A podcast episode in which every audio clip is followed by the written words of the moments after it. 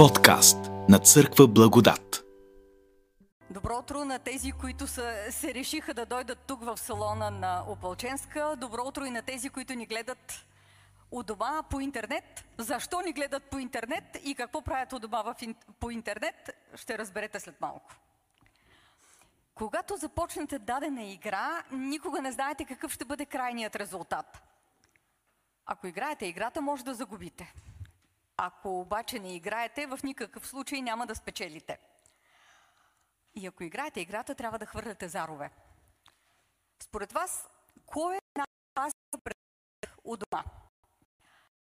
Професорът Вайкия университет Ладен написа една цяла книга,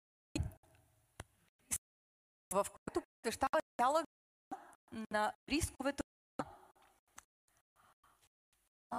прави критика колко души в Америка го наранения от 460 хиляди души ежегодно в Америка се нараняват, както бихте могли да усетите, от кухта пожар. Причина за 100 хиляди наранявания в Америка. Някои рискове обаче са изненадващи. Тези от вас, които имат драпери у дома, може би не знаят, но 20 души годишно в Америка загиват задушени с драпировачни въжета. Колкото и да е странно, 4000 души в Америка ежегодно се нараняват, извинете, от възглавници. Но мисля си, че най-опасният предмет във вашия дом, този за когото дори Лари Лауден не се е сетил и не пише нищо, е предполагащият пълно отпускане – мек, смъртоносен капан, наречен футойл. Ние не купуваме футойли заради тяхната красота, въпреки че някои от тях изглеждат доста добре. Купуваме ги поради една единствена основна причина – комфорта и удобството им. Този стол не е наречен приключенски или предизвикателен. Сега, как да ви дам представа какво може да направи този стол – не знам как са облечени у нези от вас, които в момента ни гледат по интернет. Възможно е да са по халат, по пижама, по анцунг а, и да разчупват, може би, любимия си вид храна, шоколадови бисквитки или бисквитки Орео, потопени в чаша мляко. А, и кое е най-важното устройство, което държи в ръката си човек, седнал в отойла? Някой от вас може ли да се сети? Правилно. Дистанционно. Сега представете си, че сте се разположили удобно на футойла. До вас има поднос с вкусна храна. Държите дистанционното в ръката си. Светът е останал някъде там, заключен навън. Чувствате ли се готови да започнете да действате? Готови ли сте за един експлозивен растеж и развитие? Ако в този момент Ви помоли да направите нещо трудно, каква е вероятността да кажете да на момента? Ако в това се състои живота ви, в преследването на комфорта и опитите да сведете стреса и предизвикателствата до минимум и да увеличите максимално своята безопасност, дали тази идея, че трябва да станете и да направите нещо велико за Бога, кара сърцето ви да бие по-бързо и по-нетърпеливо? Бихте ли били развълнувани от мисълта всяка сутрин да ставате, за да се втурвате навън, или предпочитате сутрин като станете, сега особено на дистанционната а, работа, да седнете в отойла а, и да забравите за всичко. Мислите ли си, че дори бихте останали будни до края на тази проповед? Какво прави футойла толкова опасен? Ам, за тези от вас, които знаят английски, Чарлз Фини говори за два вида грехове. И сега ще го кажа на английски, ще ме извинят те, които не знаят. Sins of commission и sins of omission. Грехове, които вършим и грехове, които вършим поради това, че сме пропуснали да направим някои неща. Докато сме в отойла, опасно е а, не нещата, които правите, а нещата, които не правите връзките, които никога не задълбочавате, хората, на които никога не помагате, а, хората, които дори не забелязвате. Това са великите молитви, с които не се молите, благородните мисли, които никога не мислите, приключенията, в които никога не се впускате. Това са маратоните, които никога не пробягвате и битките, които не водите. Смехът, с който не се смеете и сълзите, които не плачете. Били сте създадени за нещо повече от живот в футойл. Той може да е най-опасният предмет във вашия дом. Преди година ни учени от Бъркли направили а, един много специален експеримент. Взели една амеба, едно едноклетъчно, и му създали перфектните условия за живот. Перфектната среда, перфектната температура, перфектна влажност, перфектно количество светлина, перфектни хранителни условия. Сигурно бихте могли да си помислите, че при тези перфектни условия амебата ще процъфти, ще почне да се дели и да се умножава. Нищо подобно. Тя умряла. Защото твърде многото комфорт е смъртоносен. Мечтата на Лари Уокър била да лети. Обаче не го взели във военно-въздушните сили, защото имал проблеми с зрението. Затова му хрумнала следната, бих казала, малко налудничева идея. Закачил 45 пълни с хелии балона за градинския си стол, запасил се с няколко сандвича и стек светло пиво, нали, това вече може да ви разкаже, що за човек е бил Лари. Планът му бил да се рее на около 10 метра над своя двор, след това да вземе, взел със себе си и ам, пистолет за конфети, да стреля по няколко от балоните и плавно да се спусне на земята. А, накарал група приятели да дойдат да се възхитят на подвига му и да прережат въжетата, с които а, били завързани тези 45 балона, пълни с хелии за неговия градински стол. Обаче 45 балона, всеки от които пълен с по един кубически метър въздух и хели, а, след като прерязали въжетата, не го спряли на 10 метра височина. Не го спрели на 30, нито дори на 300. Лари спрял да се издига на височина 4880 метра. На тая височина вече нямал никакво желание да стреля по каквото и да било а, понесъл се с бирата и сандвичите във въздушното пространство на окръг Сан-Франциско. След няколко часа Лари все пак решил да рискува, стрелял по няколко балона и се спуснал на достатъчна височина, за да се оплете в някакви стълбове, откъдето бил спасен. Говорителят на Федералната агенция по въздух... въздухоплаването заявил – знаем, че е нарушил някакъв член от закона за въздухоплаването. В момента, в който установим кой е този член, ще му бъдат повдигнати обвинения. Докато отвеждали Лари с белезници, един репортер отишъл при него и го попитал, е добре бе, защо го направихте? След което Лари казал, човек не може да стои просто с кръстени ръце. Лари може и да не постига истински високи успехи по скалата на преценката – Неговата история заслужава и с право е включена в книгата а, Наградите на Дарвин. Книга за хора, които с невероятно глупавите си постъпки повишават човешкия генофонд, просто като отървават земята от своето съществуване. Лари получил почетно споменаване по една единствена причина – оцелял. Но той е прав за едно нещо човек не може просто да стои с кръстени ръце. Нужни са ни предизвикателства, риск, приключения. И когато казвам, че животът е твърде кратък, за да се стремим през цялото време а, към безопасност, аз нямам предвид да вършите нещо а, импулсивно, безсмислено и глупаво. Нямам предвид да се пуснете с буря по Ниагарския водопад или да заложите всичките си спестявания на еврофутбол. Всъщност, това, което имам предвид, е, че наистина, ама наистина си заслужава да се впуснем в едно приключение с Бог. В Библията откриваме многобройни разкази за призиви или разкази за Бог, който призовава хората да изпълнят конкретни задачи. Божият призив идва преди да хвърлим заровете. Учените са установили една последователност във всички тези истории, за които ни говори Библията. Нека да разгледаме някой от тях, за да разберете какво имам предвид.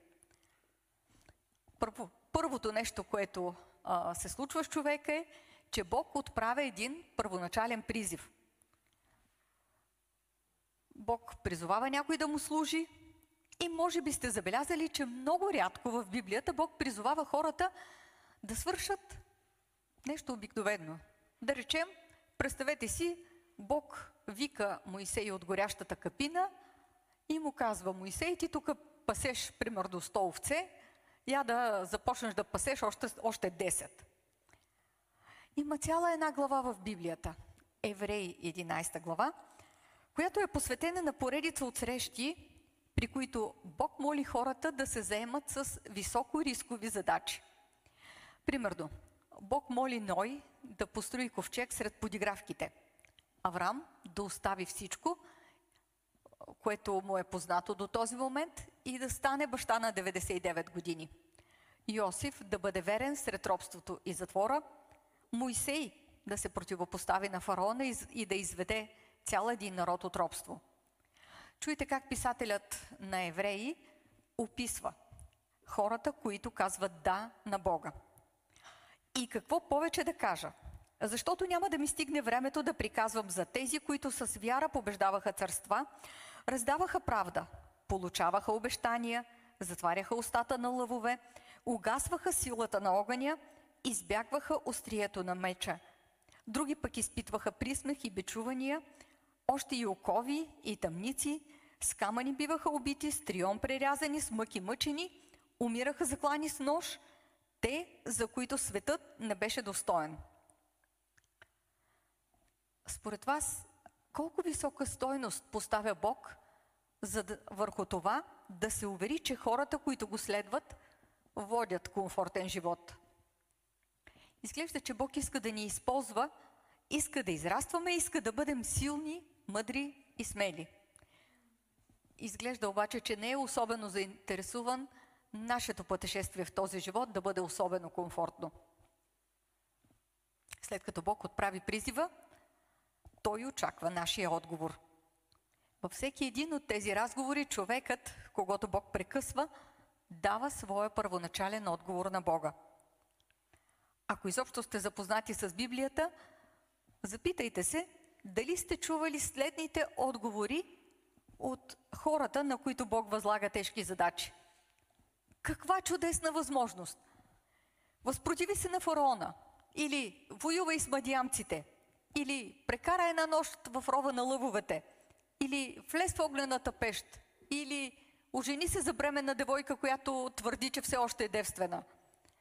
Открити полиграфки, бичувания, вериги, затвор, приказка.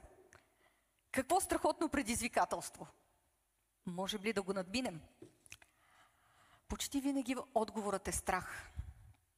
Споменавам това, защото хората понякога казват неща от, неща от рода на ами, Бог никога не би ме помолил нещо, а, което ме е страх да направя. Или пък Бог никога не би поискал да направя нещо, с което не мога да се справя. Един от най-погрешно цитираните според мен стихове в Библията е 1 Коринтияни 10 глава, 13 стих. Бог няма да ви остави да бъдете изпитани повече, отколкото ви е силата. Павел има предвид, че никога не можем да се измъкнем от отговорността за греха, твърдейки, че грешката е на Бога. Хората изкривяват това твърдение, като казват, че Бог никога няма да ни даде нещо повече от това, с което можем да се справим. Така ли? Ами, вижте какво става по света. А защо не сме тук всички на църква? Ами, защото има пандемия, COVID, има холокост, има мъченичество, рак, смърт, война. Независимо дали става въпрос за специална задача или просто за живот в един греховен свят, хората през цялото време получават товари, с които не могат да се справят. Когато Бог призовава хората да направят нещо, първоначалният им отговор почти винаги е страх. Ако пред вас има предизвикателство, начин на действие, който може да ви накара да растете и който, от който може би се чувствате оплашени, наистина има голям шанс Бог да ви отправя това предизвикателство. Направете крачката напред. Ако не сте изправени пред никакви големи предизвикателства, ако е минало доста време, откакто Бог за последен път ви е накарал да се почувствате оплашени, има много голяма вероятност твърде дълго да сте стояли на футойла. Бог отправя призива, ние хвърляме заровете. И така, Бог отправя призива, нас ни е страх. Третото нещо, което се случва е, че Бог ни дава уверение. Друг поразителен аспект на тези истории въпреки че хората почти винаги имат първоначална реакция на съпротива, Бог никога не реагира с думите. Страх ли те? Ох, извинявай, че те притесних. Наистина май, нещата май са доста страшнички. Не се притеснявай, ще избера някой друг. Бог знае, че хората се плашат. Затова им дава обещание. Например, Бог казва на Исус Навин, заповядвам ти, бъди силен и смел, да не се плашиш и да не се страхуваш, защото Господ, Твоя Бог, е с тебе където и да идеш. А на Гедеон казва, Господ е с тебе, мъжо, храбри и силни. До този момент никой не е наричал Гедеон храбър и силен. Означават ли тези обещания, че нищо лошо няма да ни се случи? Нищо подобно. Даже напротив. Но човек не може просто да стои с кръстени ръце. Обещанието е, че нищо не може да ви отдели от Божията любов. Може да страдате, може да се нараните, може да умрете. В крайна сметка всички ще умрем. Грек Левой казва, че Исус е обещал на онези, които го следват, три неща. Само три. Че ще бъдат абсурдно щастливи, че ще бъдат напълно безстрашни и че ще бъдат винаги в беда. Проблемът е, че повечето от нас смятат, че двете от тези три неща са достатъчни, но те са винаги три. Е, след като Бог ни отправя призива, след като нас ни е страх, след като Бог ни дава уверение, идва реда на нашия отговор, на нашето решение. Това, което наистина има значение, когато Бог ви призовава да направите нещо, не е дали се чувствате подходящи или не. Разбира се, че ще се чувствате неподходящи. Ами такива сте. И аз съм такава. Тук искам да споделя с вас моята лична опитност. Сега повечето от вас знаят, че съм преводач от английски. Но сигурно а, не всички от вас знаят, че единственото образование, което имам по английски е курс за начинаещи. През 90-те години нямаше много хора, които знаят езици и когато ме поканиха да превеждам на една евангелизация във Варна, аз изпълнена с младежки ентусиазъм казах да. И като дойде времето за евангелизацията, ме хвана шубето. И сигурно а, така си мислите, че евангелизацията е била в а, някакво читалище с 100 души така или салонче като това. Нищо подобно беше в първа зала на фестивалния и конгресен център във Варна и всяка вечер имаше 1800 души. И аз с курс за начинаещи. И съм се молила през цялото време Бог да не допусне нито една душа да погине поради лошия ми превод. И не знам какво съм превеждала. Наистина не знам. А, допускам, че сега бих се справила по-добре от тогава. Но всяка вечер залата беше пълна с хора. И ми, ми казаха в края на евангелизацията, че а, е била посетена от някакви хора от дипломатическия корпус, които казали – Присъствали сме на конгреси от световен мащаб и никога не сме чували толкова брилянтен превод. Като го казвам, не искам да кажа, че моят превод е бил брилянтен, в никакъв случай. Не знам какво е излизало от устата ми и какво са чували те. Обаче, когато решим да последваме Бог, въпреки нашата недостатъчност, Бог се намесва. Бог обещава да тръгне с нас. Важно е нашето решение. Само хората, които казват да на предизвикателствата, изискванията и риска, са истински живи. Бог отправя призива, ние хвърляме заровете. Ние правим хода. И, в... и след всичко това, какво се получава накрая? Накрая има един променен живот. Всеки път, когато някой каже да на Бога, светът малко по малко се променя.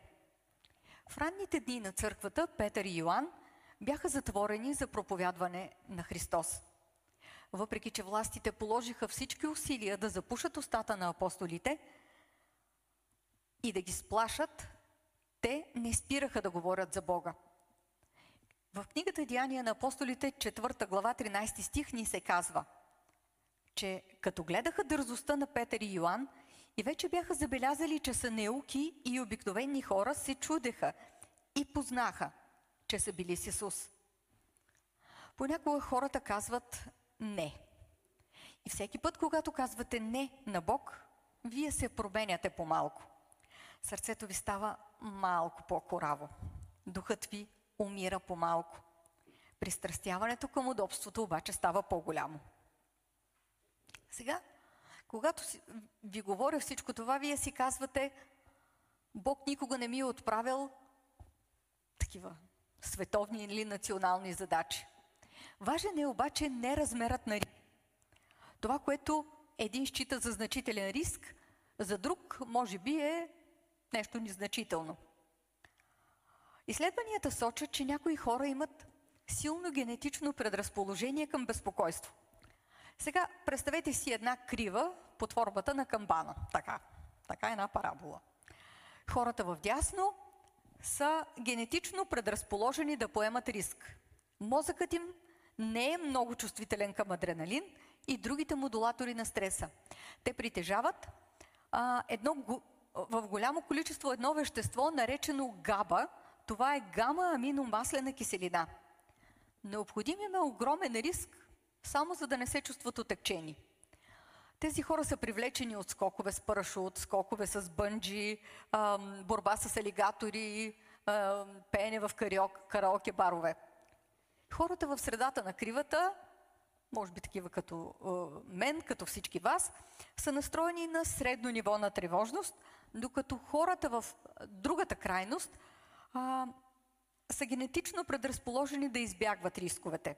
Мозъкът им е изключително чувствителен към адреналин и те имат ниски нива на това вещество габа. Те се борят повече с притеснението.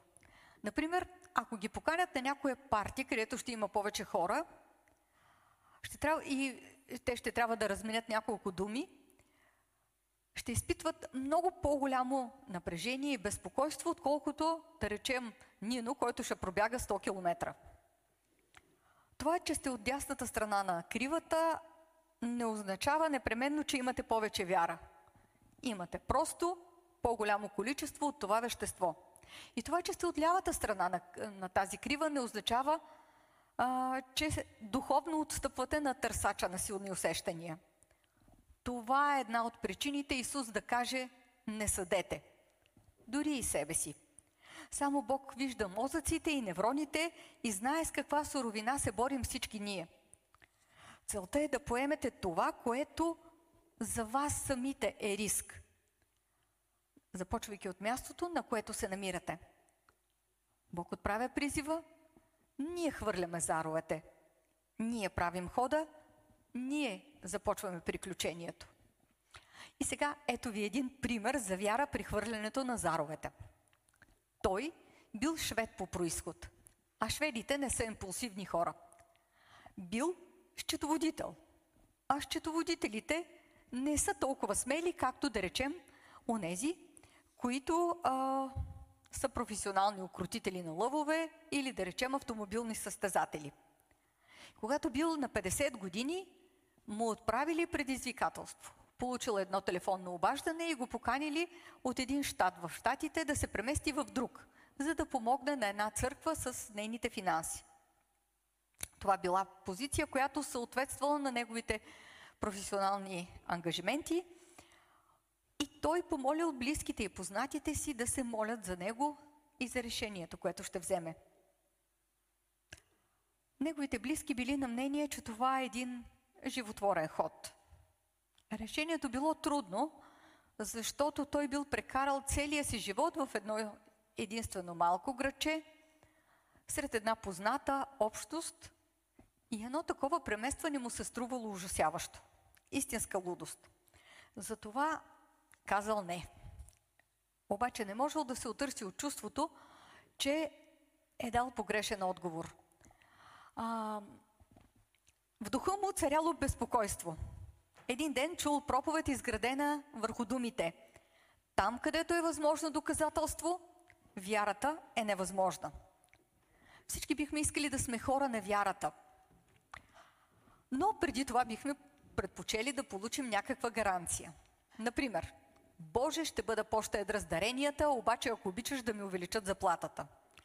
Или ще се справя с тази несправедливост, стига да имам подкрепа на силните на деня. Или вие си измислете друг вариант. А, вярата обаче не действа по този начин.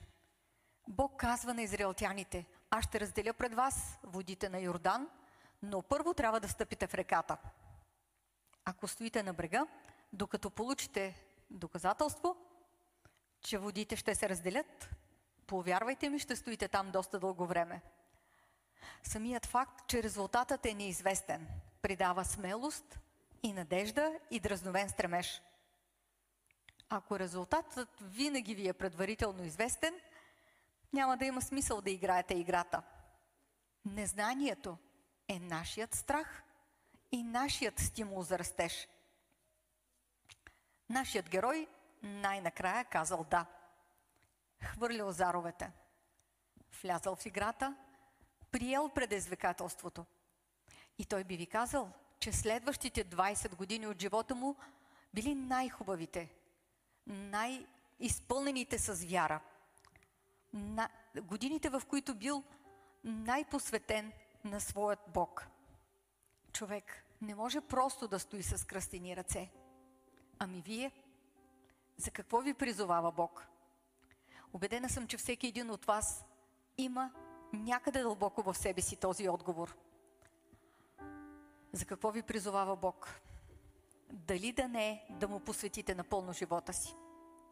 Дали да не е да приемете решението да се кръстите? Дали не е да се посветите на работа за Него? Не знам. Бог има специално предизвикателство към всеки отделен човек. Аз само се моля да хвърляте заровете, да влезете в играта и да приемете предизвикателството. Защото, повярвайте ми, животът ви след това няма да бъде същият. И ви гарантирам, че няма да бъде същият, нямам предвид, че ще бъде по-лош. Животът ви ще бъде едно истинско приключение на израстване с, с Бога и през цялата вечност. Амин.